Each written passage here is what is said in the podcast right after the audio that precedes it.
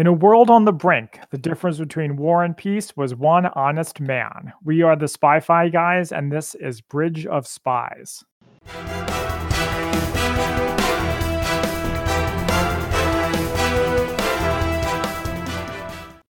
Welcome to the Spy Fi guys, where we cover spy fact, spy fiction, and everything in between. I'm Zach.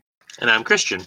And today we're covering Bridge of Spies from 2015, starring Tom Hanks and directed by Steven Spielberg and Ooh. written by the Coen brothers. Wait, really? I didn't know that. Yes, Matt. Huh. I think Matt Charman was one of the writers, but the other two were Joel and Ethan Coen. Nice. And I feel like their influence definitely stands out in the screenplay. Yeah. So this is the third part of our sort of Cold War 60s spies, well, early 60s, sort of continuing on this thread now. Actually, although technically, the movie takes place in 1957, but goes through a number of years and f- ends finally around 1960, if I recall. hmm I remember when this movie came out. hmm I remember that it looked kind of generic and that Tom Hanks was the big selling point Hmm. and never really had any interest in seeing it, but I did always mean to get around to it. So I'm glad we had the opportunity this time. Yeah, well, actually, I did want to see it. I just never got a chance to in theaters, unfortunately. But Mhm. I'm happy to watch it now. All right, so let's uh, start with the synopsis from IMDb. During the Cold War, an American lawyer is recruited to defend an arrested Soviet spy in court and then help the CIA facilitate an exchange of the spy for the Soviet captured American U 2 pilot, Francis Gary Powers. which I hope will be a familiar name to Mhm. those of us listening to the show. He's sort of an infamous name. hmm Before I started watching and reading this, I knew that he wasn't particularly well regarded, but not too much else about him. Yeah, I knew that he, you know, got captured and the plane wasn't destroyed, but I didn't know why. And at least as portrayed in this movie, there's seemingly good reasons why. hmm And you, I guess you can tell us in our spy fact versus spy fiction section whether or not those reasons are true. Absolutely. So let's just jump right in. As always, this will be a spoiler filled synopsis and opinions about the movie. And if you want to pause and go watch it yourself, I found it on Amazon Prime, though I did have to pay for it. hmm Maybe it'll be on a streaming service by the time this comes out. So we begin. It's 1957, and the movie is inspired by a true story. We don't Not need to go true through this story, true events. Oh, that's even worse. Just when I thought it couldn't get worse.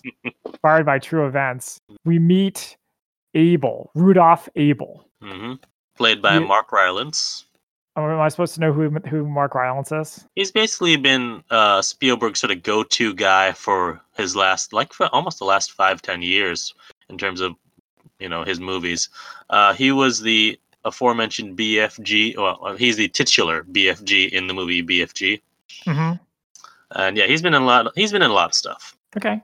So we meet him. He is painting in his apartment in New York City. He Mhm. gets a phone call, and the camera pans across all of this like electrical sensing equipment of Hmm. some sort. hmm He goes for a walk, and the cop, one of the detectives from The Wire, follows him. is that is it really the Yeah. guy from The Wire? I didn't know. Well, he, he's one of them from The Wire. There are admittedly a lot of cops in The Wire, Right. those of you who have seen it will recognize him. They follow him, they lose him, they find him again. Yeah, so he gets on the subway and yeah, and they, they lose him in the crowd as he gets off on Broad Street. hmm And what made me fa- like kind of laugh because over at the Spy Museum they do these uh, surveillance 101 classes led by uh, Eric O'Neill, hmm uh, who is if you rem- if you've listened to our podcast, he is the guy played by Ryan Phillippe in uh, what's that movie? Breach. Green Breach. But yeah, so and so I have not taken it, but one of our friends has taken it, and he made the exact same mistake that uh, the cops did. They lost the target going down into the subway or into the metro, I think, and then couldn't find him, and then like ran into them and they got burned. Oh, geez. But so That it's was- all it's all yeah. surveillance on foot then. hmm Yeah. Uh, that seems like an interesting thing to be teaching just random people to know. I mean, it, it's it's. I mean, it's not like you can. Well, there's probably some sort of legal disclaimer that they give you when, when you take that. But yeah, so that just made me laugh and think about that because that, that literally happened to a friend uh, who took the class. Maybe it's more common than you'd think. So Mhm. then in the next part, we have Fisher, or I'm sorry, I think of him as Fisher because that is his like American cover identity, but Mhm. it's Abel. So Oh. Abel, They, oh, is that from the book? Yeah, Because I don't think they ever mentioned that in the movie. he has like four names in the book, but the- Okay. and the most common one is Fisher. Fisher. So Abel, yeah. Yeah, so Abel is painting, and he's he's painting, and it's a dead drop. He like reaches under the Mm-hmm. I, bench. I like that. I like that. So he's yes, he's painting, and very Mhm. like I was like I was watching him because the camera's panning across his easel and down. I was like, all right, where is it? What's where is he hiding something something? And he yeah, he just very subtly reaches underneath the bench, pulls Mhm. out a nickel. yes, and it's not just any nickel; it's a nickel that it contains a piece of paper inside of it. hmm So it is, it's like a it's like spy gadgets. First five minutes, you've got Mhm. tons of spy stuff in this movie that may not be your conventional spy movie, but we'll get there. So oh come on, it's got spies in the title at least. that's that's fair. So so okay, so he gets arrested. The G-men break into his apartment. He's in his underwear. He doesn't have his, his false teeth, and they keep calling him Colonel. hmm And the men who were following him, we found out are from the F- are agents of the FBI. hmm And Abel is totally believable as the guy who has no idea what's going on. hmm well, they say we need to search rooms. say, okay, um, can I clean up my palette though? If you know, if I don't put them away properly, all the pants will be ruined.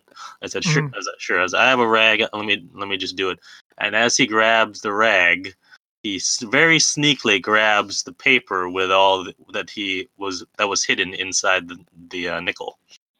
And this is ridiculous. It's the worst example of police mishandling evidence from when in Star Wars when the Empire didn't blast that escape pod out of the sp- out of the sky. when you're raiding a place that has illegal stuff, they always will try to dump the cargo. hmm And that's exactly what Abel did here. No, you don't get to clean up. You're under arrest. Anything in this apartment could have been evidence. hmm So he gets taken away, and then we finally meet Tom Hanks as James Donovan. Yeah, so he's in a bar with uh and he's talking with another lawyer and arguing about insurance claims and and I didn't think this was actually come back to like this was well written because it talks about, Mhm. you know, two how you know something may be happening to two parties or more than one party, but on the other from the other perspective, it's only happening to one party. There's only one incident. It's like I'm not going to pay attention to this. What does this have to do with anything? But Well, it comes multiple- back in the end. Yeah, there's multiple takeaways from this scene. So first of all, it's Mhm. very Coen brothers. it even reminded me of them before I knew that they had written it. It Uh-huh. also shows that he's a lawyer. right. I guess they could have just told us that he's a lawyer. But then finally, quick tangent. So when I first moved to DC, I didn't know anybody. I went on a ski trip with a bunch of lawyers. You don't Mm-hmm. Know you don't know any of them, you've never met any of them. But All this right. is how they would talk. it's like the back and forth crossfire, and they said fair all the time. Yeah, well, we do know a few have a few mutual friends who are lawyers, and yeah, they talk like that too. So it must be a uh, a a professional trait. Yeah, So I was like, this scene is funny. Is this movie supposed to be funny? I don't get it. I don't know if we mentioned it, but when they're talking about the case, they're talking about insurance claims, which gives us a hint of what kind of lawyer Jim Donovan is, and Mhm. not what we not what I was expecting when I, when I knew that he was going to be the one handling this case. I'm like, all right, why why is he talking about insurance? Right. And he himself is confused when he's asked by his firm to defend. I almost said Fisher again. To defend Abel. Abel, yeah, Yeah. They point out that he served in Nuremberg on the on the prosecution, prosecution. side, I almost yeah. forgot the word prosecution. prosecution. but he hasn't practiced criminal law in years, is what he says. Yes. But their argument for why he has to do it uh, that it, ha- it look has to look like it was proper. It's you know he got a proper defense, hmm and Even also, though they don't, they don't, they don't seem to actually believe that though. no, it kills me. that It's all about appearance for them. Really, is that not that he actually has a proper defense, but has to look like he has a proper defense. Well, of course, that's the whole. That's sort of the whole thing. The first half of the movie is about Mhm. is the first half of the movie is not a spy movie. It's like a legal drama where it's all about, as we said in the inner world tagline, that Tom Hanks is the one man standing up for what's right. Mhm. A brief thing is we meet his assistant Doug. Yeah, what was the point of that? Well, it, it, com- it comes back. So Doug is like, he wants Doug to help. Doug says he has a date. James says cancel it, and they they, they get to work. All right, so completely, you know, apropos of nothing. Was the date? At first, I thought the date was going to be with his daughter, and then she, and then because she got stood up, and I thought they were going to like. I didn't know how much of the family was going to be in in this, so I was like, all right, are the are the assistant and the daughter going to like start dating or something? I, I think the implication when she says I got stood up was her she was on a date with Doug and then he had to Uh. cancel it. So I, I don't think she was literally stood up like she was at the date place and he didn't show up. I Mhm. think she's saying it because she's resentful towards the dad for making Doug work. Maybe. I feel like they should have made that a little more explicit because like they never have the two actually interacting. If that was the implication, It, may have been an editing thing. Movies could have been. constantly do this. Even movies that we've covered is they have like these sort of half formulated ideas that maybe were intended to bear out better Mhm. and then just don't follow through with it for one reason or another. Yeah. Right. They're all at dinner. The daughter's there. She's resentful. Doug comes in looking like a character from like a like a screwball comedy because he has his arms full of books. Yeah. So, and one of the things we kind of glossed over is the fact that uh, Jim Donovan real, realizes that if he takes his case, he is going to be reviled by everyone because Mhm. they're being- wondering how, why he's defending a Soviet spy. I feel like anytime we bring up the Cold War, we say that this time period is the height of the Cold War, but I feel like the entire Cold War was the height of the Cold War, really. Well, certainly there are parts that are colder than others. True, true. But at this point, especially when I feel like this is probably well, no, the Rosenbergs were before this already, so it's Mhm. not the first Soviet spy who was uncovered, but maybe the f- first in like New York City.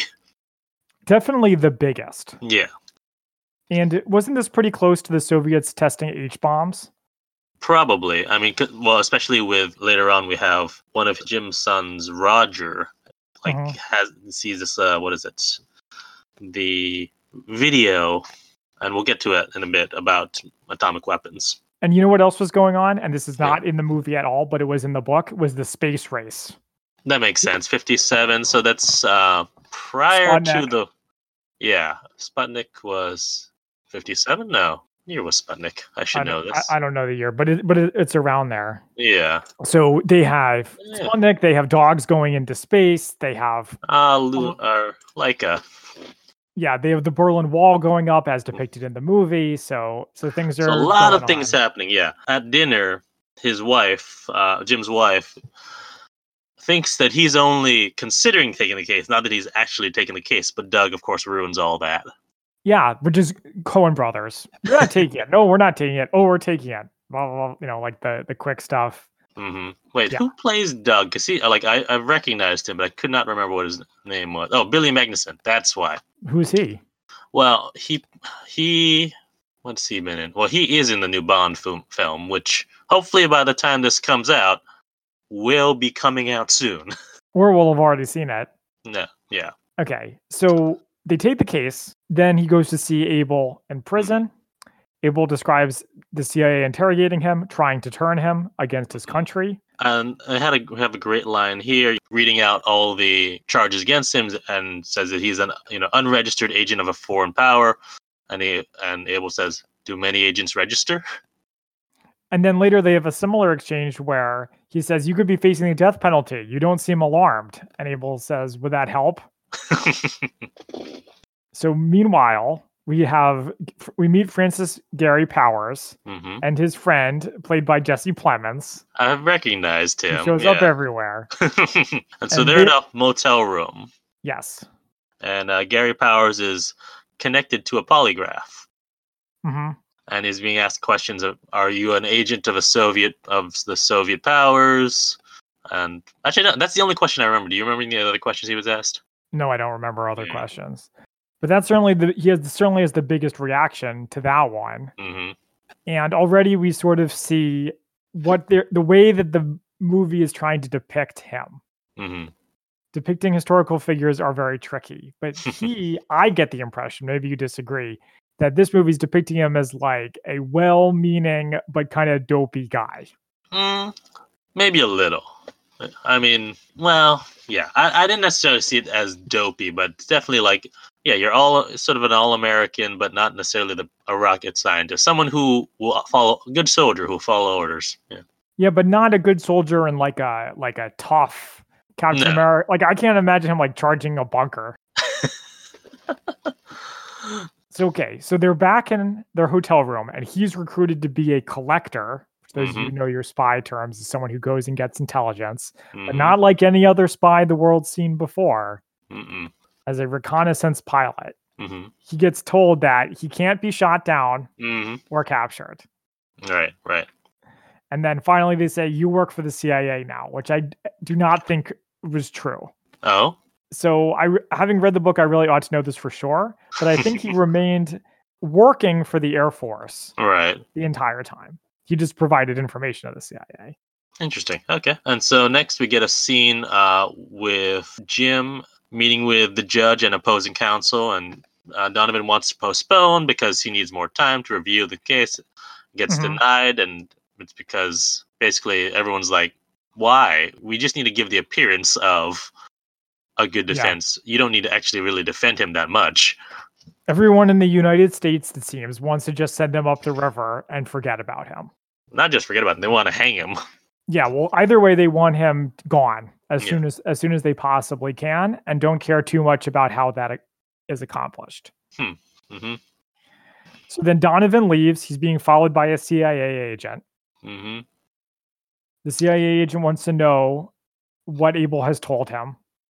hmm Uh, There's there's a funny line here where Donovan says, "Don't look at me like that, you son of a bitch," or something like that. Yeah, and there's a good speech about you know what makes people American. Talks about his last name, you know how he's Donovan's Irish. On both sides, the CIA agent is German, and hmm that really the only thing that makes them both Americans is Constitution. Yes, and now this is like Munich, where they have a political point and they just keep saying it. He says it at the dinner, or he says it to the partners. He says it to his family. Now he's saying it to this guy, and he will say it to more people before the Mhm. movie is over. We get it. All right. oh come on, movie audiences are like children. They need to have that point hammered in. No, I don't. I don't. I don't think that's true. Oh, I believe that's totally true. So we go back to Powers, and he gets to meet the article, which Mhm. is what they call the U two spy plane. Yeah, so I think when they're introducing it is the only time they call it the U two, and after after that is like they even say you can refer to it as the article. hmm So it's got a cruising altitude of seventy thousand feet, uh, has three 45,000 millimeter lenses, and a, an array of other instrumentation. And it is also flimsy Mm-hmm. because every pound of weight loses like a thousand meters of. Well, maybe not that much. I think it's one pound of weight on the plane loses like a foot of uh, like. Yeah. of altitude. Altitude. Yeah. Yes. So he's like, your job is to go and search for missiles. hmm They go back to the judge talking with Donovan. The judge is not very sympathetic to Donovan's point of view about anything, really. Yeah, but um, he makes a pretty good claim that uh, there was no warrant to search the hotel room. Yes, it's like a Law and Order episode. and you're like, if, if you don't know your history, you're like, oh no, is he going to get out on, on technicality? Because he's definitely a spy. Right. unless it's like some crazy conspiracy theory. We see him with secret information. We saw the dead drop. hmm Right. So there's no like audience ambiguity where like, oh, maybe the audience doesn't really know what's going on. It's not those kind of that's not that kind of. No. I do like how when they go into the courtroom, they say all rise and then it cuts to the kids standing up to do the For the pledge. Pledge of Allegiance. Yeah. that was clever. And then the kids learn about nuclear bombs. And here's Uh-huh. a chance for me to, to address a misconception. Oh. Which is perfect. This is a, this is a great opportunity for me to talk about something that's been bugging me. So you know how people talk about the duck and cover drills in Mhm. the 1950s, Yeah. and, and they're like, "Oh my God, people in the 1950s were so dumb. Like if a nuclear bomb was dropped on your school, hiding under your desk won't save you. What a Mhm. bunch of morons telling their kids to hide under the desks as if that'll make a difference." Right? Yes. Go People on. do people do say that. Yeah. I mean, I maybe was about to start making fun of it. Yes. But the thing is, people in 1950s were not idiots. They know that if the school was in the blast radius, yes, the school will be destroyed and everyone in it will die. But what about the schools outside of the blast radius? Hmm. In Hiroshima and Nagasaki, which fortunately are the only examples of nuclear bombs being dropped on cities, the Mhm. outskirts did have people killed or injured by flying glass, Hmm. flying debris, Mhm. all of that stuff, which ducking and covering would help with. All right.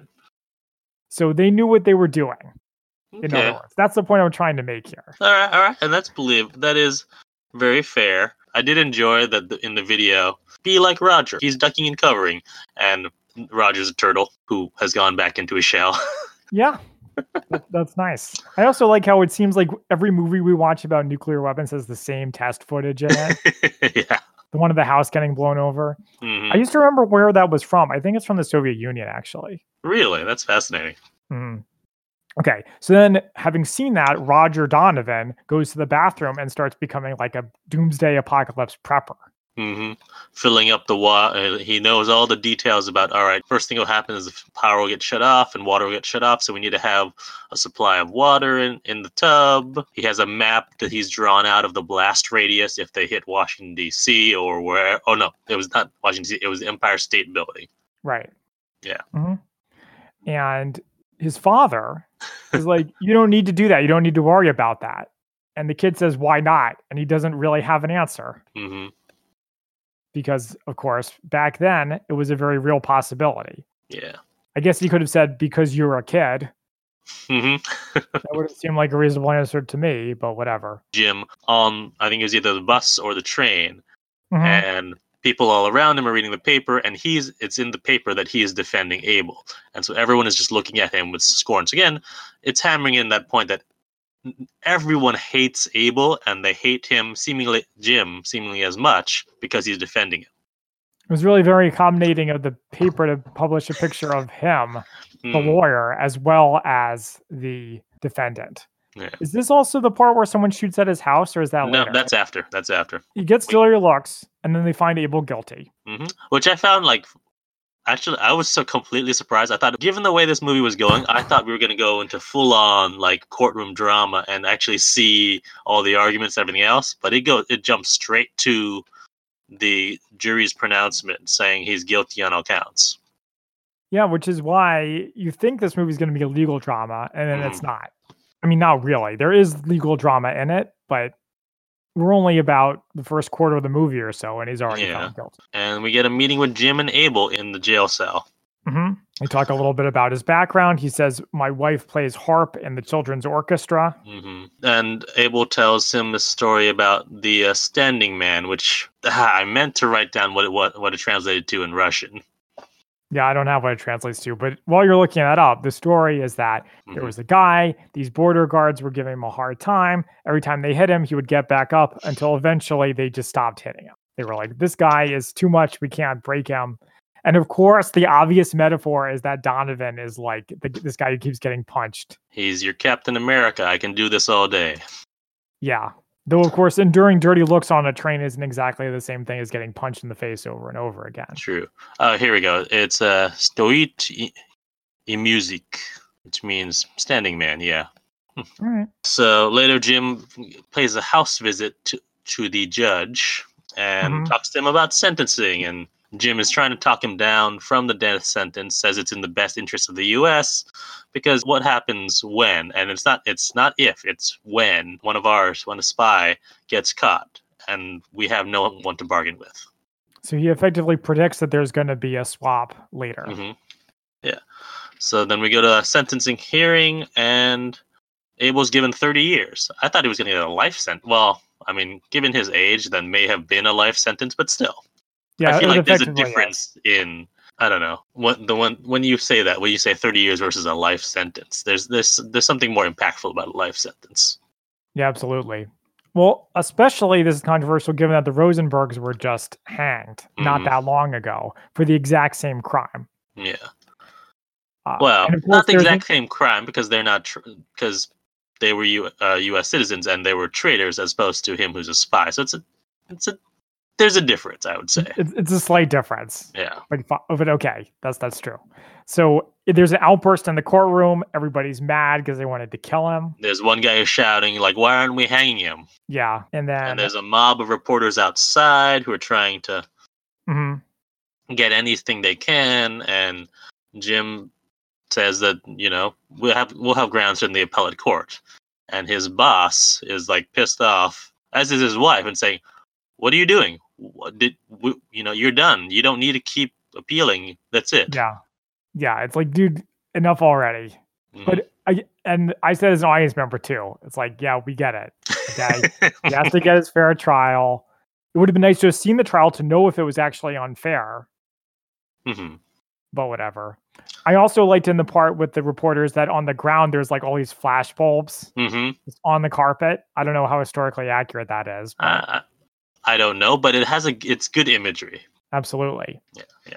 So next is we have the shooting at his house. Mm-hmm. Maybe not quite a drive-by shooting, but there's gunshots at his house. The da- same daughter from before is at home. She's watching TV. Yes.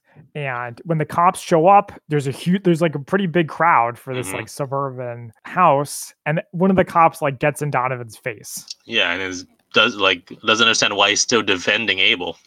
Hmm Which is very unprofessional behavior by that cop, I must say. Yeah, and no, it's inexcusable, but it is understandable given the hype and the tension surrounding all of this. hmm But it's completely un- inexcusable, and yeah, and the movie portrays it as such. Jim and Abel meeting again in the cell in the cell, and you know, he brought over a radio so he could listen to music. And Jim tells him that he wants to bring the case up to the Supreme Court. Right. and Abel to is you know telling Jim to be careful, you know. And actually, I think this actually It have been before the shooting. I think it's like, before, "Things 'cause are then that makes it- get yeah. worse. Of course, of course they do exactly like you said they would. And then we go to back to U two training with uh With with powers, Gary, yeah. Mhm. And so they're talking about how if they need to bail out, there's a self destruct function, but it's presumed that they will go down with the plane Right. Unless they are close to a border and they know they can get out. And if they do get out, they're supposed to take the silver dollar with them. And inside the silver dollar, there's a pin which Mhm. has some poison on it. And they scratch if they scratch themselves anywhere, it'll take effect. And the death will be instantaneous. hmm they- or so they say. Okay, so we go back to the Supreme Court. Supreme Which was Court, I'm gonna there's when I saw this, I'm like, that's definitely not the actual Supreme Court in DC. Because if you look to the right of the screen, there's a tall building, and there are no tall buildings next near the Supreme Court, like on the mall. nope. but it definitely was the Supreme Court of the United States, not like the Supreme Court of New York. Are too Uh, many Supreme yeah. Courts. yeah. It said, well, on the screen it says Supreme Court of the United States. I'm like, is that supposed to be the one in DC? That's it's yeah. Yeah, my understanding is that this case did go all the way to the one in DC. Okay, so it's just a bad filming location. I think so. All right. So then in this part, someone references the Cold War. And I, Mhm. I was like, wait a minute, wait a minute, wait a minute, wait a minute. They Oh, never refer to things by their names while they're actually happening. yeah. So, Did, like, did you I- look it up? So, oh, hold on, I'm getting. Okay. All right. All So- right. So you know how in Pearl Harbor, one of your favorite movies, I think it's I think it's Cuba Gooding Jr. who says, "I think World War II just started." No, no, no. It was not Cuba Gooding Jr. It was one of the no-name soldiers. But it was in Pearl Harbor. I It was in remembering that movie. Yeah. Okay, so that is laughable, obviously. I enjoy that.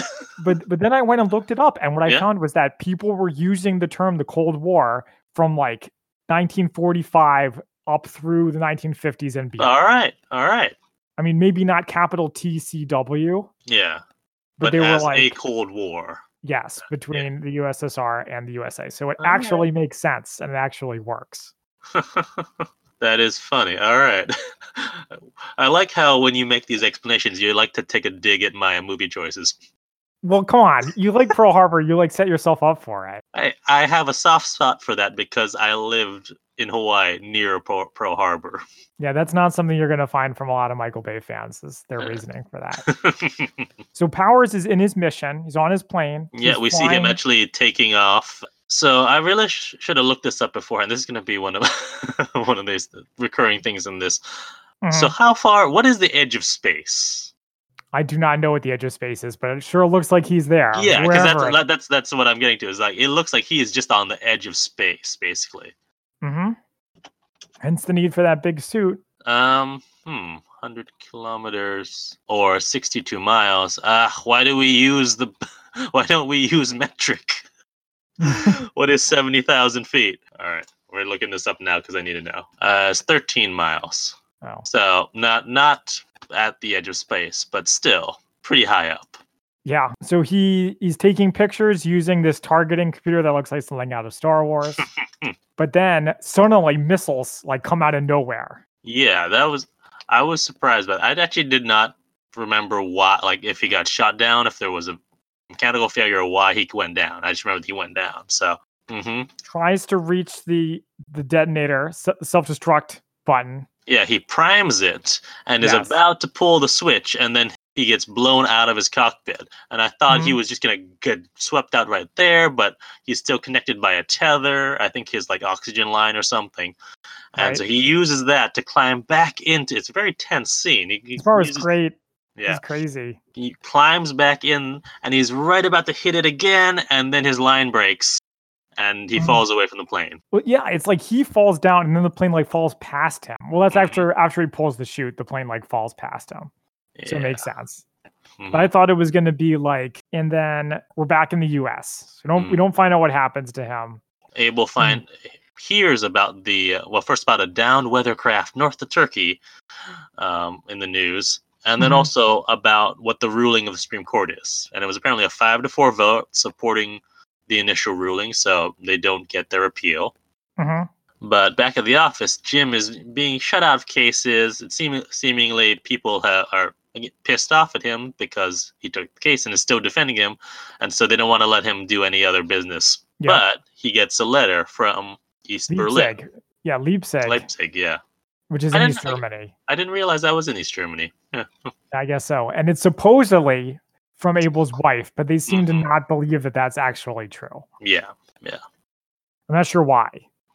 I mean, well, because his wife wasn't in East Germany. I think it was the main tip off. But like, how would they know that? Well, he would know that. Well, uh, Abel would know that.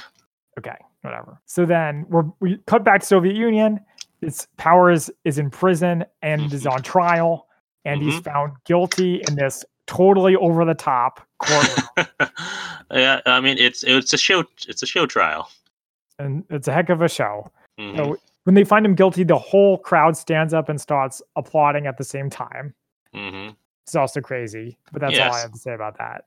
I mean it's it's it's definitely trying to contrast between all right the between the previous trial with Abel and you know what's shown in the Soviet Union, giving this real is I mean audiences nowadays, especially you know people us or our age or younger, we don't really have that context for the Cold War, so and the differences between us and Russia or the Soviet Union. So trying to give us that real context of just what it felt like.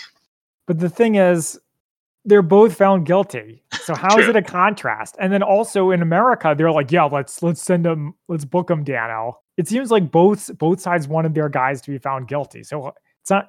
I mean, there yes, there's a contrast, but it's not a large contrast. It's like the contrasts are just superficial, Okay, all right. you know. But I mean, it's not like it's an undeserved criticism of the U.S. system at the time. Okay, so Donovan meets with Allen Dulles hmm of the CIA. You may also know Dulles International Airport. Is it is it named after him? Yes, I'm fairly certain. And I think this one may have a, a, rec- a new record for the most things we look up during the show. there was some earlier episode where we were looking up things like all. It may have Yeah. been Fleming.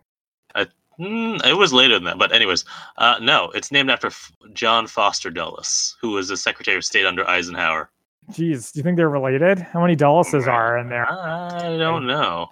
Okay, so this Dulles Mm-hmm. explains that the Soviets would like a prisoner exchange of powers for Abel, and they Mhm. want Donovan. Well, maybe the, not the Soviets. Somebody wants Somebody. Donovan to negotiate the swap. hmm But uh, the only way this works is if the Soviets don't know that Abel hasn't talked. Basically, if they think he's still ready to talk, then they'll Mhm. take him back. But if they but if they think that he has already talked and given all the information, they don't really want him back. So it's all it's a balancing act. Right.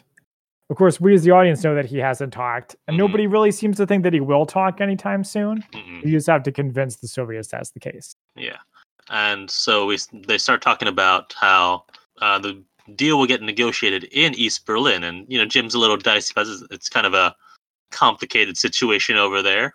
Yep, the CIA is predicting the wall is going to go up at any time. hmm It's great writing on history because you can have your characters be really prescient. They just predict stuff and then it happens. hmm Aren't they the greatest? But he agrees to do it. Sorry, yeah. he agrees to do it, but he can't tell anyone, not even his wife. Yes. And he, he said, What what should Abel do? And they said, Tell him not to drop dead. hmm and so we got cut to Berlin, and the wall is starting to be built. Yeah. and you see people climbing over the wall and there's this kid on a bike who's going you know around the wall watching it go up and he goes through the wall on a bike and he's got an american accent and he wants his girlfriend and her father who is a professor at the university to, to leave with him and so as they're Mhm. going seemingly just the, him and the girlfriend are going on a, on bikes and they goes to the wall where he went through and it's been filled in and he's trying to distract the guards away from his girlfriend. So he's starting like talking to the guards, and he gets taken by the Stasi. And his Oh. dissertation, his only copy of his dissertation, gets taken away. So that's of course is in an era before computers. And that was an enormous thesis. Mhm. must I have mean, been most least- theses are. Yeah, but it must have been at least like 200 pages. and he would have Oh. had to have typewritten hmm it himself. They had carbon paper in those days, right? I mean, it had to have been typed one way or the other, Mhm. regardless of. Well, I'm saying if he had typed it with carbon paper, he could have had two copies. Wow, two. Wow. so I really liked everything with the wall because it Mhm. really captured tension hmm and desperation. And just seeing that Yeah. one big block go down over where he had come through, it's like, oh, Mhm. this is this is not good. Yeah, the part of the people climbing out the windows hmm was that was really good. Yeah. So he gets taken away. Wow, well, taken away. We don't see what happens to him. Well, yeah, he gets punched in the face and then Oh, arrested, that's right. Yeah. which, is, which is very helpful. We next go to Jim packing his bag. He lies to his wife about where he's going. Mhm. Um, he says that you know his firm has offices in in London. He's going to a fishing trip in Scotland, and his wife doesn't believe him, but you know wants him to just tell him tell her something so she doesn't worry. And then we get a nice big title card saying Berlin, which signifies that this is really the spy part of this movie. That's true, and it doesn't say West Berlin or East Berlin because the U.S. at the time did not see it that way. hmm So Jim arrives in Berlin. He meets Mr. Mischner, his escort, who's an attaché from the consulate, and also Mhm. some another guy who was. This isn't supposed to be the same CIA agent from before, is it? I don't think so. Okay, so I did we ever learn this guy's name, the main guy? Yeah, I think it's in the book, but Okay, didn't well, I just refer to him as agent the whole time. Although technically, if he's CIA, he'd be officer. But Yeah, I'm just gonna call him agent. do. Stop showing off. apparently, the last letter from Mrs. Abel mentioned Mhm. a lawyer, Mr. Vogel, who was representing her interests. Presumably, everyone's Soviet, but no one knows who is who. And this is when they start mentioning that they might uh, want Jim to accept a different hostage, Frederick Pryor, who was a student from before. And Right. Vogel also represents Pryor. hmm And they've got a meeting set up at the Russian embassy in East Berlin at noon the next day. Donovan's like, "Oh gosh, what's going on? I'm not. I'm not ready for this." They also have a couple things where he's, when he's talking to Mr. Agent, hmm he says, "Is there any outcome here where I'm not detained or shot?" yeah. So they they give him so he has to go over without an escort. hmm And this is where I find out something which I found interesting because again, I don't I didn't grow up in that era, so I didn't have a context for it that at least at this point in time, so the East German agenda and the Russian agenda might not be the same thing. That's correct, Yeah. which is so interesting. Mm-hmm. Is I that really like sarcasm that. or not? Or, okay. Okay. No, good. no, I'm not being Yeah. sarcastic. It, it Okay. is. It is interesting. Yeah, because in my mind, it was always all right. They're basically a puppet for the Russians.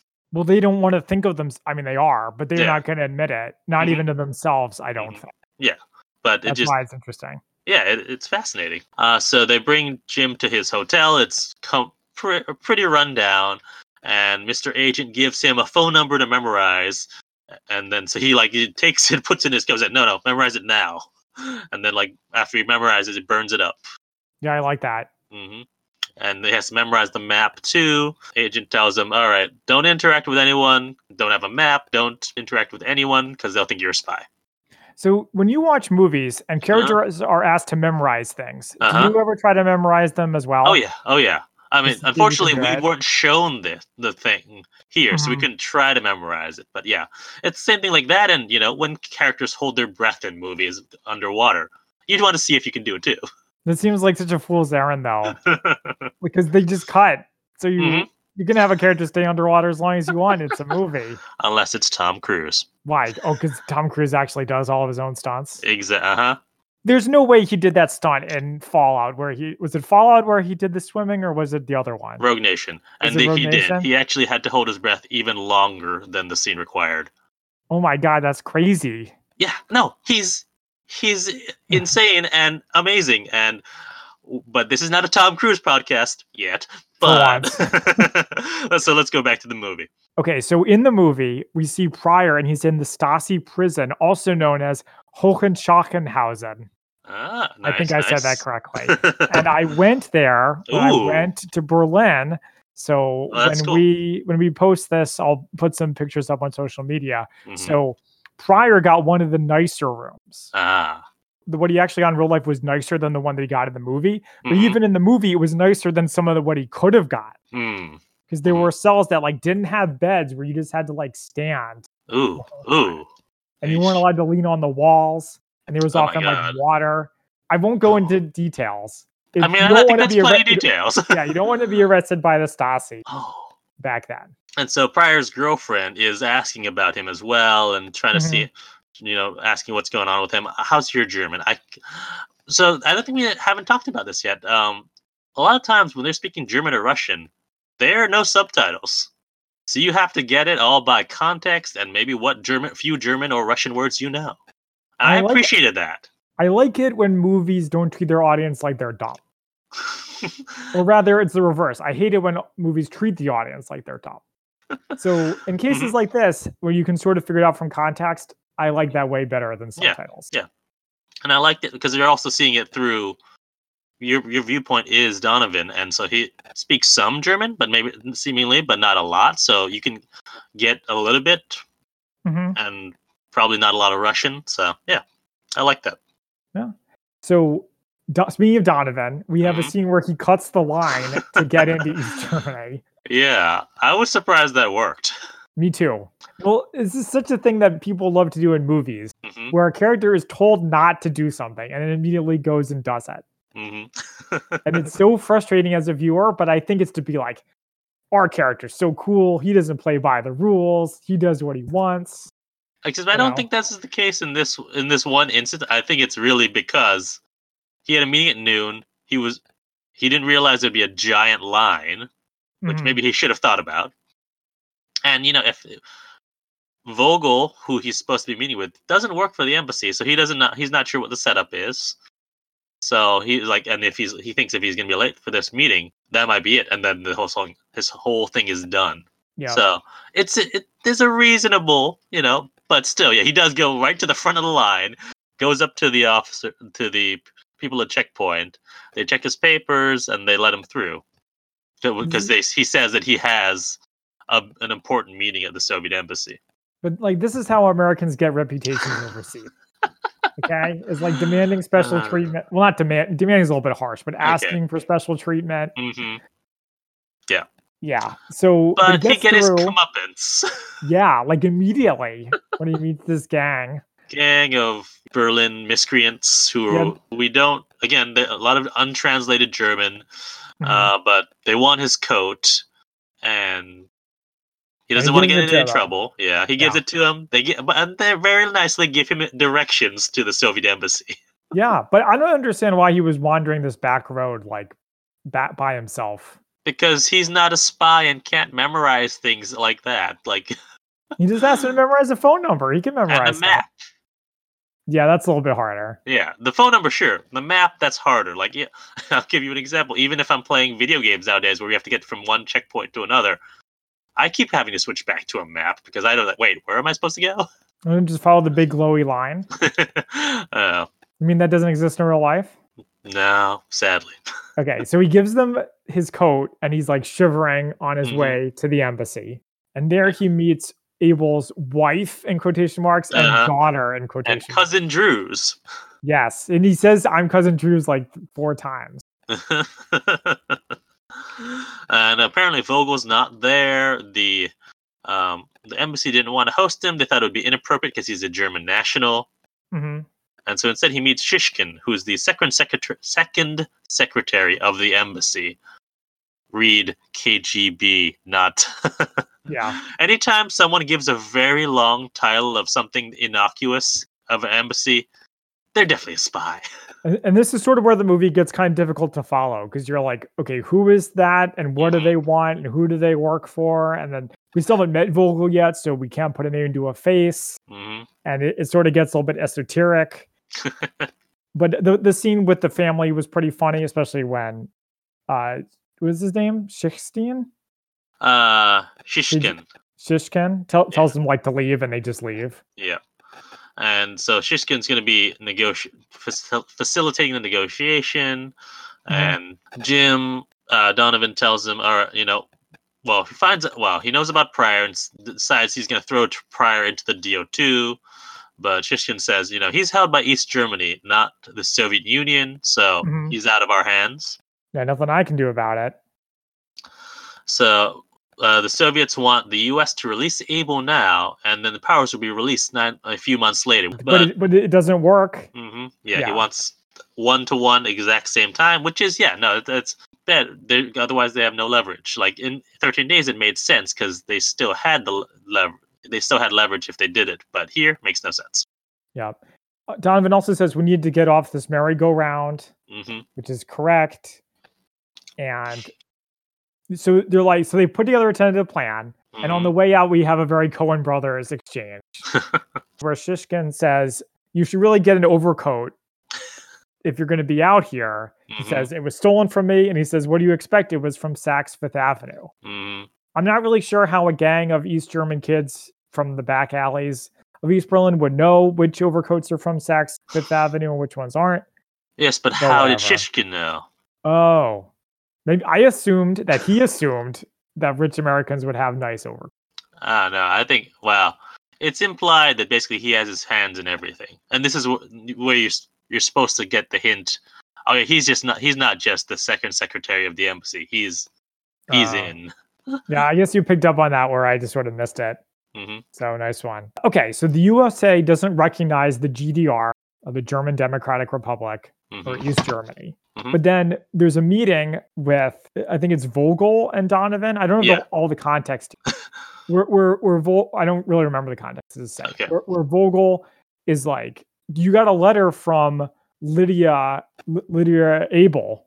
Oh, oh, wife. that's what you're talking about. Okay. I wasn't sure where we're going with this. Yeah. Yeah. So yeah. So Vogel. Yeah. Jim meets Vogel, and well, first of all, more important thing is Vogel actually exists. He's not just a made-up person, which is we kind of had the idea he was in uh, the meeting at the embassy.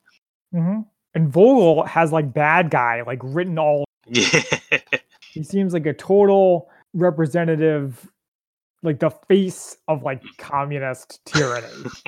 yeah. Vogel mix, mixes up which uh, which person the names of the of Abel's wife and his daughter, Yes. which definitely tells you, all right, yeah, this is all a setup, and also, yeah, those people were definitely not his actual wife and daughter and the or letter cousin that was, Drew's. right, and the letter that was supposedly from the wife was probably not from the wife. hmm Let's Vogel wants to do a deal for Pryor, and just like Donovan doesn't represent the U.S., Vogel doesn't represent the GDR.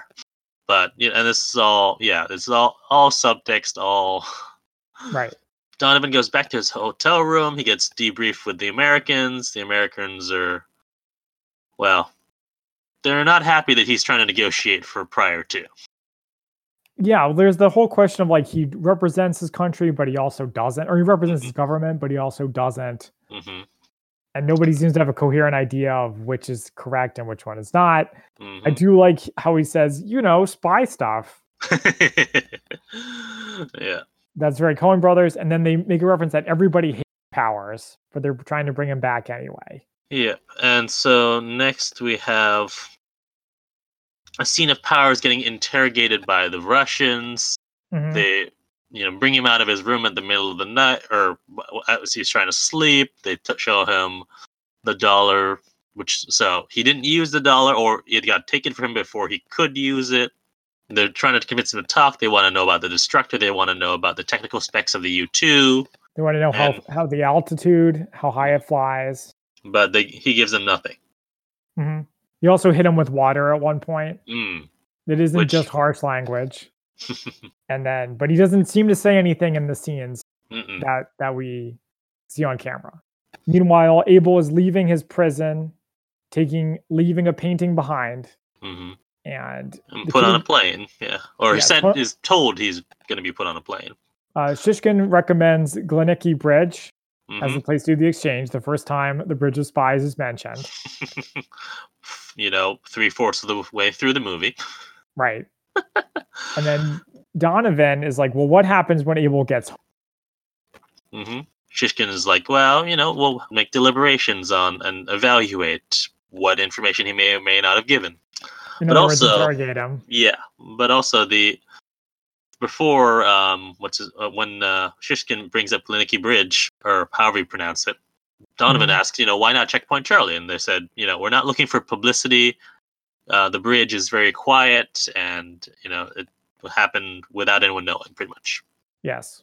Uh, So then Donovan meets with Vogel, and mhm.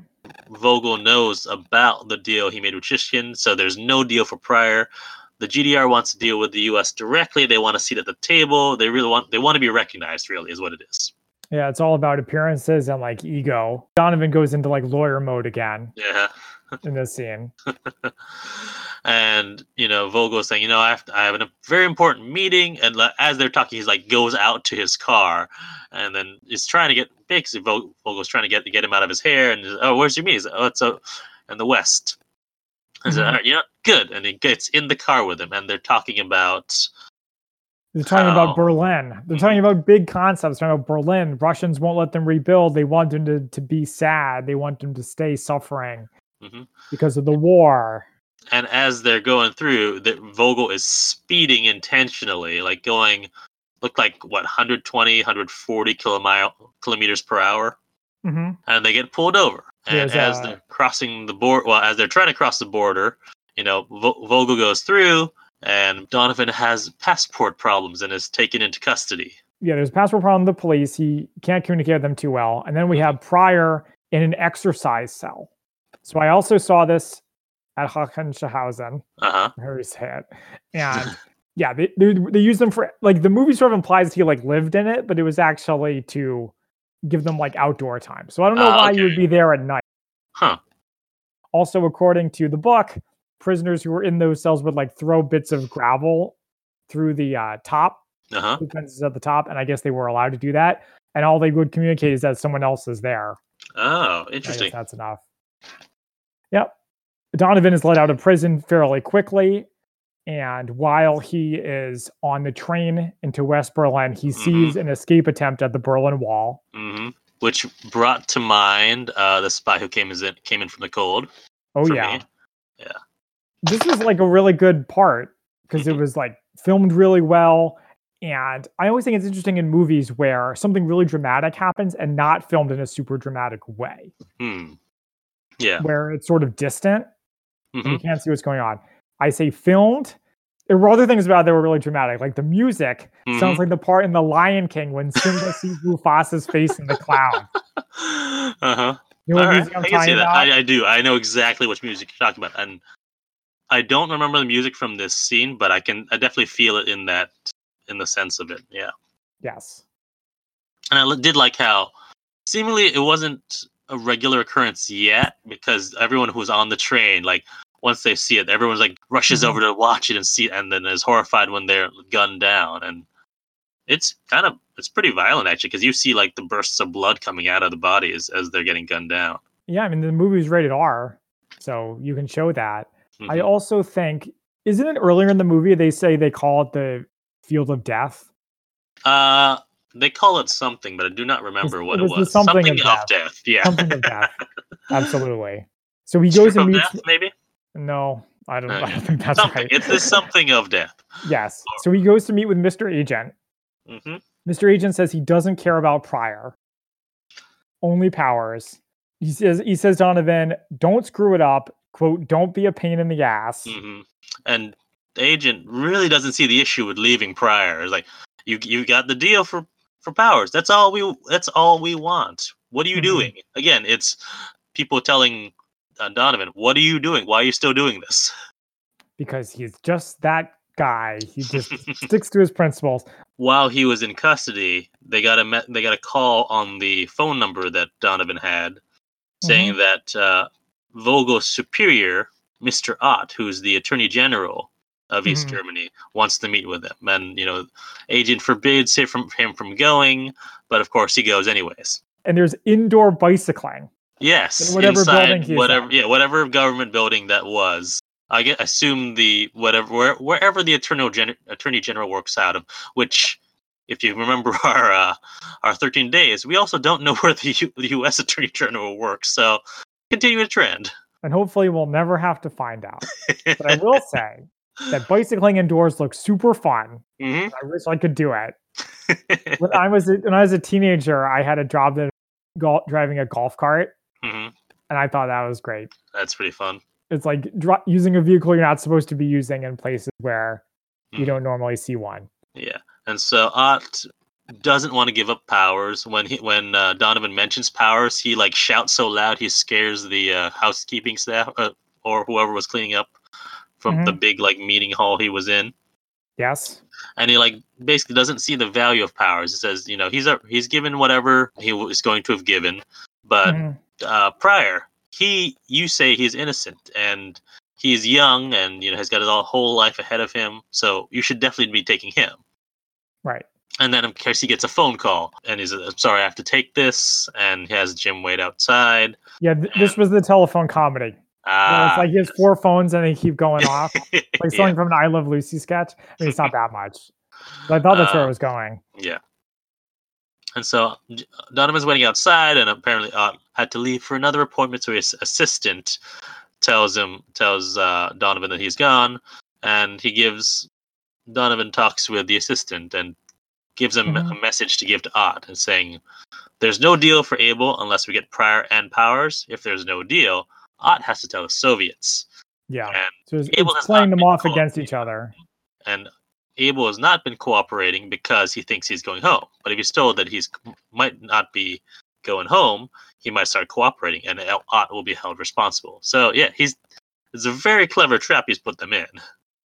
Apparently, these guys don't read the evil overlord. Familiar with the evil overlord list? I am, but I do not remember it off the top of my head. Well, it's fine because it's really long. But one of them is it's like it's such a classic thing that movie heroes do, whereas they play the subordinate Uh-huh. fear of the superior off against them to like get them to do what they want. hmm Like, oh, you wouldn't want Darth Vader to hear that you didn't lead me through this door, so you better do it. hmm And it totally works here. So then we get they they walk by a movie theater. hmm is- I guess this is back in West Berlin. They go back to West Berlin. Yeah. and Mr. Agent and Donovan are walking by a movie theater where Spartacus is playing, I didn't catch that. Along with some German movies. And then we have my favorite part of the movie is Coen Brothers dialogue, where Mr. Agent says, You fucked it all up. And Donovan says, I think it's going to be fine.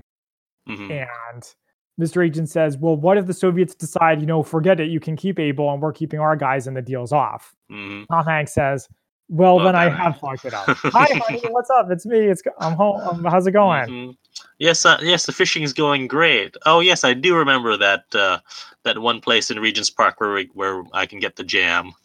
And then he's talking about his kids, and he's like, "Is she home? Is he home? Is anyone not busy? Have they even noticed that I'm not around?" Uh, So I this like part's that. great, but it totally doesn't fit the tone of the rest of the movie, No. which is very serious. So I don't know why they have it. Uh, yeah, I don't know. That's a good question. I, I don't know. We'll have to ask Steven Spielberg next time we run into him. hmm Yep. So, so they get the call. The communists, the GDR and the USSR, agree to two for one deal Except, with one little issue. yes. So Pryor gets released from checkpoint checkpoint Charlie, not at the bridge, Mhm. because um, the GDR wants to have the last word, basically. But and then they're so- worried that maybe they're going to renege on the deal. hmm We finally, finally get to the bridge, Yes. the titular bridge. in like the last 15 minutes of the movie, maybe even less. so um, Donovan is a little panicked. He's like, I think they've got snipers there. And Mhm. agent's like, Yeah, of course they do. We've got snipers. and so he like looks over and says, Oh, yeah, guess we do have them too. Adds a bit of more tension to the scene. And so Mhm. they're waiting for Abel to arrive and they're like, He's late. And he's like, No, we're early. Yeah, they have Jesse Plemons is back to Mm-hmm. ID Powers. Yep. So Abel arrives in a car and they Mhm. greet each other. And he's like, Good to see you. Because they haven't really seen each other since Since the since trial. Yeah, since the tr- since the trial, and also, I don't know that Abel knew all that that this was all going on. I don't think he did at all. Like he may have gotten a hint because he the last time we see, saw him was when he brought the letter. hmm It's definitely not clear. So Yeah. Donovan is like, well, ha- what's going to happen to you? Abel Mhm. says it depends on whether they embrace me or just show me the back seat. Yeah, Abel and Powers arrive on opposite sides. Mhm. We're we hear nothing. They they haven't heard anything yet from Checkpoint Charlie. So uh, Pryor has not arrived yet, and they're waiting for him. They're like on opposite sides of the bridge, but you know, well, opposite sides of the middle of the bridge. So they're Yeah. not at the ends, but they're closer to the middle. But they haven't crossed yet. They have the people there to identify each of them, so they take off their hats, and so they can see their faces clearly. Mhm. And yeah, Jesse Plemons identifies. Yep, that's definitely Powers. Uh, Donovan is like, they want to see if we'll go without him. Yeah. That's why it's taking so long. hmm Uh, Agent wants to have Abel go over already. He's like, you know, he doesn't care about Pryor. Powers is right there. Let's get him. Come on, go across. We're, yeah, Abel- we're really close. We made it this Yeah. far. we see that we see that in movies, and it, it's always effective. Uh-huh. And Abel sees. I think this is the first time that we, Abel finds out that uh, uh, that Jim is trying to do another deal for another person as well. Mhm. and he's so he sees it and again says or and he's like yeah so if we're waiting we're waiting you want another guy we're waiting for him okay and he quotes again stoikiy muzhik standing man Uh, Huh. payoff, set up and pay off. Okay. Eventually, though, at Checkpoint Charlie, a car comes. and it's vogel's car that he'd been pulled Yes. over in previously Mhm, and so vogel so vogel gets out and so does pryor mhm. and the people at checkpoint charlie let him know that yes all right he's he's he's here and they've put him through across the border and i like how vogel is g- he goes up to shake the hand of the guy who's coming and he just like completely gets uh, Yeah. uh left hanging mhm. and they take pryor away and so they start to you know ha- have him cross Yes. but before he crosses he abel tells um, jim that he he left a painting for him and he hopes it'll mean something to him So they do the exchange. Mm-hmm. Abel is put in the back seat. Mm-hmm. He's not embraced. Mm-mm. But uh, Powers is, you know, embraced by Jesse Plemons, and again, it's to show that contrast of the Soviet mindset versus the the U.S. mindset. Yes, but the contrast doesn't last that long. So, so yes, they hug him, but then when they all go their ways, they Uh-huh. get on a plane. The plane is like a kind of crappy plane, and all the CIA guys are giving Powers a cold shoulder, Mm, even though he says, "I gave them nothing." mhm. It doesn't seem to help. No. Yeah, and also Powers thanks Agent, Mhm. and because an agent takes whole whole credit for setting this whole thing up. Of course, Uh, of course he does. And Jim's, uh, you know, Donovan's ne- sitting next to Powers, like, doesn't really react to it. But I'm like, wow, if, if I was the one, I would feel a little incensed about that. Especially since you sort of established earlier to be like a guy who kind of thrives on attention. Uh-huh. Yeah. So he gets Um, he gets back home. Oh, well, has- well, Well, not back that, home. No, sorry, not back home. He he gets his painting of himself. mhm, on the They- plane. So that was a very nice painting. Yeah, he did a good job. Yeah. And But then he gets home. Yeah. yes, And his wife is out there greeting him. And Mhm. as, and, you know, he shows her the jam, which I didn't get. She saw a price tag on it, but I didn't know where the price tag, if it was from. yeah. She's like, "Oh, this is from the shop on the corner. You're supposed to get marmalade for me, London." He's like, "Oh, sorry, I Ah. forgot." Okay. I, I didn't catch it was on the cor- the shop on the corner. I thought it was Oh, a yeah, different yeah. shop in London, or if it was. I Mhm. knew it wasn't the shop she was supposed to get it from. But Yeah. Well, then it's like, "Oh, geez, is she gonna like see through his web of lies because of marmalade?" Hmm And then one of the kids calls he calls the mom and says, "Mom, you gotta come see this." And on the TV, there's a news report about Powers and Abel, and the report reveals that Donovan was involved in securing their release. Which is like of course- ridiculous. I can't believe they would say that on the news. well, I feel like they owe him one after you know making everyone publicly revile him. no, I disagree. they didn't make everybody revile him. He volunteered. Did he though? It, He didn't well, it was a, a little column A, a little column B. All right, all right. but That's fair enough. Well, and then the part where the newscaster was like, "We would like to thank Donovan. Thank him. You're so great." hmm I don't know whether it's true. I thought it was ridiculous. Uh-huh. But he's gone. He's not even watching it with his with his his family. His wife goes to find him, and he's upstairs, passed out in the bed, still wearing his suit. His picture's in the paper again, but this time for a positive reason. hmm The so same woman on the look- train. hmm Yes. Starts to reconsider him. Like, oh, maybe he's not such a bad guy. And he's looking out the window on the train, hmm and he looks at Brooklyn, and you know how different it looks than East Berlin. And then he sees some kids climbing over a fence and gets flashbacks of you know the wall. Right. And it's like, thank goodness we don't live in East Germany. I Mhm. feel like that's the big takeaway from the scene.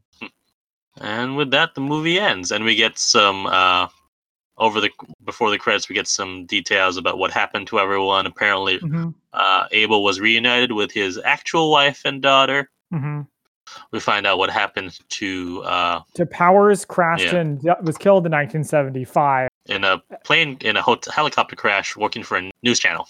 right? Mhm. And Pryor went on to become a professor. Yeah, working at uh, Swarthmore. Hmm And and Donovan negotiated the release of almost 10,000 people from Cuba. After, After the, the Bay of Bay- Pigs. So it's pretty impressive. And then, of course, th- n- what I have about the credits is directed by Steven Spielberg and written by Coen Brothers, among Mhm. other people. Uh, and that is the end of the movie. Nice happy ending for just Mhm. about everybody except for Powers. yeah. But yeah, so should we get into our spy fact for spy fiction? Okay, so my source is Bridge of Spies, a true story of the Cold War by Giles Whittle. And I'm going to stop you with one second because I believe the movie is not actually based on this book. Really, Right. that would explain a lot. so this it was based on another book, which Well, I should have read that one then. Strangers on a Bridge: The Case of Col- Colonel Abel and Francis Gary Powers. Okay, so it had this the same subject matter. Yes. Okay, well that makes sense because the movie is very different from. For example, Donovan is really not a character in the book. It's mostly the backstories of Abel and Powers. Ah, well, that, I mean, because I feel like we got a lot of Donovan in the movie, so we don't necessarily need to know more about him. Okay, so here we go. So first of all, Abel, one of his handlers was Victor Abumov, who founded Smersh. Wait, Smersh? Really? Yes, which, for those of you who are not familiar, translates to "death to spies," and it was like, Wow. It was an acronym for Smiliet Spionum is Death to Spies. okay, It is yes. So Smersh in the original James Bond novel, especially in Casino Royale and I believe Live and Let Die, and is the antagonist for James Bond before they got replaced by Spectre as the antagonist. Oh, Yeah. so I I thought they were just where he got the idea for for. Mm-mm. They were actually in uh, in the early novels. Ah, I see. Yeah. Okay. Continue. So the movie drops a whole subplot with Hayhanen, who is another Soviet spy Uh-huh. who is a key figure in how they were able to capture Abel. Oh, okay. So in May 1957, he'd been in the country for five years and he didn't want to be a spy anymore. He Mhm. had no idea what he was doing. So he just he just gave up basically. And he provided them with all the information they needed to know to Mhm. capture Abel. Hmm. And quote, he was so terrified of testifying during the trial that Mhm. he did so in disguise, but even the disguise was somehow pathetic. He wore dark glasses and dyed his white hair and grew a mustache. oh. uh, Donovan, the, the actual person Donovan, described him as the most bumbling, self defeating, inefficient spy that any country ever sent on any conceivable mission. He was caught because Hayhanen just told him where he was, and he didn't escape because he was like, well, if my one cover was blown, then maybe all of them were. And I'm more likely to get caught if I try to leave the country. So he went to a hotel room, not his Mhm. apartment. The KGB Ah. was going to give him a new passport there, but they just didn't do it either because they didn't want to or because they weren't able to. And that's why he was arrested. Ah, okay. Well, I think they did call out that that is his, that is a hotel room. Oh, really? Yeah. It looked Or- like an apartment to me. Hmm. Okay. So the the hollow nickel. So remember the Yeah. hollow nickel? Mhm. He lost it. What? Yes, and it was found by 14-year-old James Bozart. He found it, opened it, and found like some stuff inside of it. Uh huh. The it took it to the FBI, but only Hayhan was able to give them the information they needed to to like decode it hmm and figure out what was going on with it.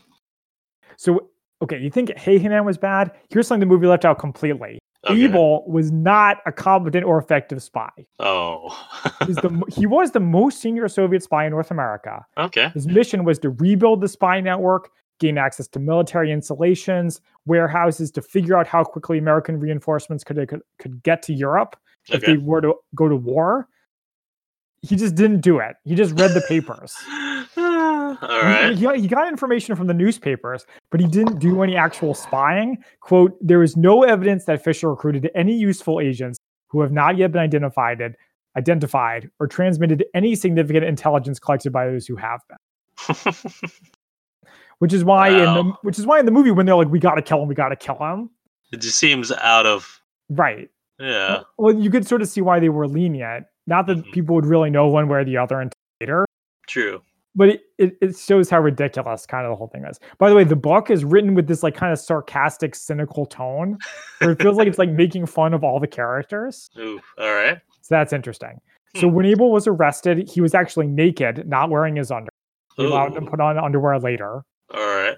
and he was arrested under pretension of being an illegal alien spy. So they they touch on that a little bit in the Ah. movie. Yeah, yeah. So this is why that there was basically they didn't have a warrant to search him.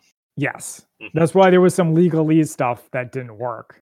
He did destroy an incriminating piece of paper while pretending to clean, but it wasn't the one from the nickel, it was something Ah. else. Okay. Donovan did endure, quote, a torrent of abuse, but his house wasn't shot at. Uh, what? Oh, that that was made up. Ah. Well, put it this way, you know how it is with these spy factors in fiction. It's not in the book. That doesn't mean it didn't happen, but I Uh, feel true. like if it did happen, they they probably would have mentioned. Cover it. I mean, yeah. It's it's supposed probably just like to rather than you know have all these different things which happened to him. They just Mhm. condense it into one thing and make intensify it. Yeah, that's it's a thing the movies do. Okay, so here's something really interesting. It's not a movie Mhm. at all. Okay. Is the whole Cold War context hmm of Powers' trips. Okay. So Sputnik launches, and everyone's worried about Sputnik being launched because if you can launch Sputnik, you can launch a nuclear missile. hmm Okay. So they're like, we got to find out how many missiles they have, where they are, how long it takes to get to get them to Mhm. go. Eisenhower, in his speech about the military industrial complex, hmm he's very skeptical that an arms race is necessary. But people in the military and the CIA and JFK uh-huh. are all pro missile gap. We need more missiles. All right. So Eisenhower and Khrushchev are looking to do a meeting with like a disarmament agreement. hmm So if Powers had gone and was successful, he would have found out that the grand total of Soviet ICBMs was four. Four missiles. Was At this four time? missiles. wow. Whereas the US had like a couple hundred, I think. Yeah. So Uh-huh. there was no missile gap. No need to be worried. Eisenhower and Khrushchev could have met. Everything would have been great. It would have changed the Yeah. entire. Like, would the Cuban Missile Crisis happen as it as it did? I don't know. Wow. Okay, ready to go even deeper? That's why Sure. some people some people think it was a conspiracy. yes. so that someone tipped off about powers so he could get shot down. Right. Wow. That is insane. I mean, I don't know all the details about the conspiracy theory. It's just Yeah. it mentioned it and it keeps going for a while. hmm But the fact that that yeah, if they had happened, if that had happened, if the flight was successful, wow, Yeah. that's that's something you, they don't that you don't you don't hear about. You just hear that he was cap, you know, he was captured, he was exchanged. that the, he didn't destroy the plane. He didn't, you know. It was really embarrassing for Yeah. the US and especially for Eisenhower, who prided himself on being like a straight talker. He wasn't big on deception. hmm Okay. So so moving on, the families were heavily involved. All right. So Francis Gary Powers' wife Barbara, Mhm. her trials and tribulations, of which there are many, feature prominently in the book. She Hmm. was there at his trial in the USSR. Oh wow. part of the effort to bring him home, even though their marriage was already falling apart. Uh huh.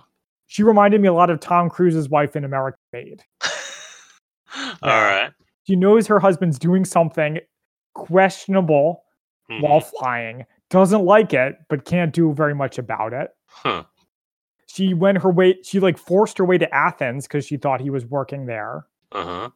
And after the trial, she went to see him and they had a conjugal visit in a Soviet prison, which I will spare you the details about. And it was Oliver Powers, his father, who first came up with the idea of swapping people for Powers. huh. Interesting. The actual downing. There were other Soviet planes in the area. A Soviet pilot named Mentyukov was flying a plane called an Su 9 within range Uh huh. when they first found him. General Hmm. Yuri Vovk told him to destroy it. They mentioned it in the in the movie that the U2 is not fast, Right. but it flies high, so no one will be able to reach it. But an Su-9 can. Oh.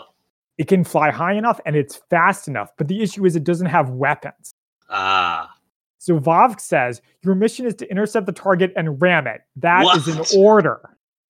Prepare for ramming speed. Wow. Yes, That is Yes. intense. I know. But the thing is, he messed up. He couldn't find it. Like they were going too fast. Ah. He couldn't see the U2, so he missed it.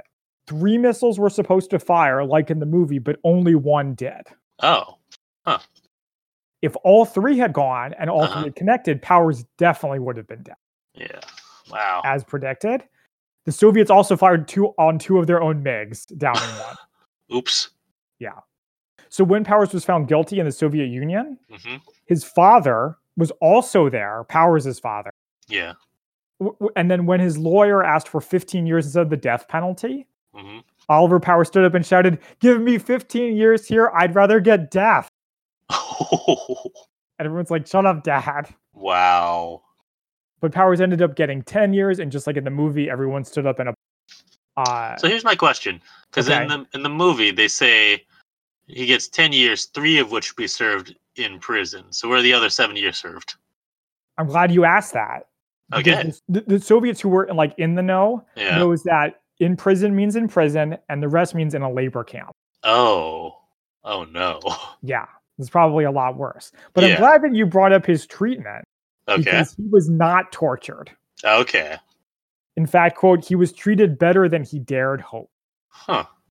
There's a part where he talks about going to see, watch movies. When Mhm. he was exchanged at the bridge, he brought a rug with him that he like made while in prison. Wow. Donovan, hmm a little bit about Donovan. First of all, he wasn't mugged, and his Oh. his, his mission is like the last ten percent of the book. He took the job to do the exchange because he was interested in becoming a New York senator and wanted something high profile. Interesting. So a little bit more of a mercenary goal than the movie would imply. Right. And Vogel is like character assassinated in the movie. Okay? He is not, I did not get the impression from the book that he's a bad, like a bad guy. He Okay. used to work in the West and came over to the East in order to be a lawyer and to help people fight the Huh. system. All right. And the Pryors enlisted his help to get their son released. Huh, So, he was actually representing Pryor. Yeah, but he so he like he served as a, as an intermediary. He wasn't like a piece of the regime the way he's depicted in the movie. Uh, I mean, I think you're maybe a little harsh on that. On that. I think Uh huh. I think what's his face Ott was definitely portrayed that, but I think Vogel was a little more. I Mm-hmm. mean, he was like Donovan, uh, is how I portray like his opposite number. yeah, but the, the movie he seems like sinister. Oh, also the part with the speeding car that's not true either. Oh, did he get detained? If he did, it was very very brief. Okay, Like it didn't even stand out to me while reading it. And okay. okay, Uh, just a few more things. So on the bridge, a Soviet bomber flew over it at one point, like like Ooh. buzzed it. Oh, jeez. when Powers came over, Jesse Plemons' character asked him a couple questions to confirm his identity. hmm They asked him, "What's the name of your high school football coach?" Because he played Yeah. football. He didn't remember. This is kind of a scary idea. yeah. But then they asked him his dog's name, which was Eric von Schönberg or something, something German, and he did remember that. All right. They did the exchange, but then didn't leave until they heard from So that's a little bit Ah, different. okay. And then on the plane, they were nice to Powers. They said he ate a steak, salad, Ooh. potato, drank a martini. He was, exoner- he was exonerated in the Senate. in All right. The reason for the the reason why he died in that plane crash Uh-huh. 1975 was because he'd been working on that plane. The plane had a known mistake where Oh. the gauge would say empty when Uh-huh. it wasn't. Oh. But then some mechanics fixed it and didn't tell, forgot to tell Powers about it. oh no. So he ran out of fuel and crashed. Oh, jeez. I know, a really stupid death. Yeah. Huh. Uh, Wow. Abel, on the other hand, was revered by the king. They thought Oh, he was okay. great, but he's too Alright. high profile to be a, to be a spy anymore. yeah. So he gave speeches, he lectured school children on how awesome spy work is, yada yada yada, and then- okay. and then died of lung cancer in 1971. Ah, okay. The last is the wreckage of Powers' plane is still on display in the National Museum in Russia. I've heard that they never returned the uh, wreckage and it was Yep. in display, but I didn't know where exactly. Wow. And then two other pilots would survive U2 crash later on. All right. So that is it for Spy Fact versus Fiction. It is now time for favorite quotes. All right. Do you have yours? I do. You're doing it for your country. Your country just doesn't know it yet. All right. My favorite quote is We needed to get off this merry-go-round, sir. The next mistake our countries make could be the last one. We need to have the conversation our governments can't.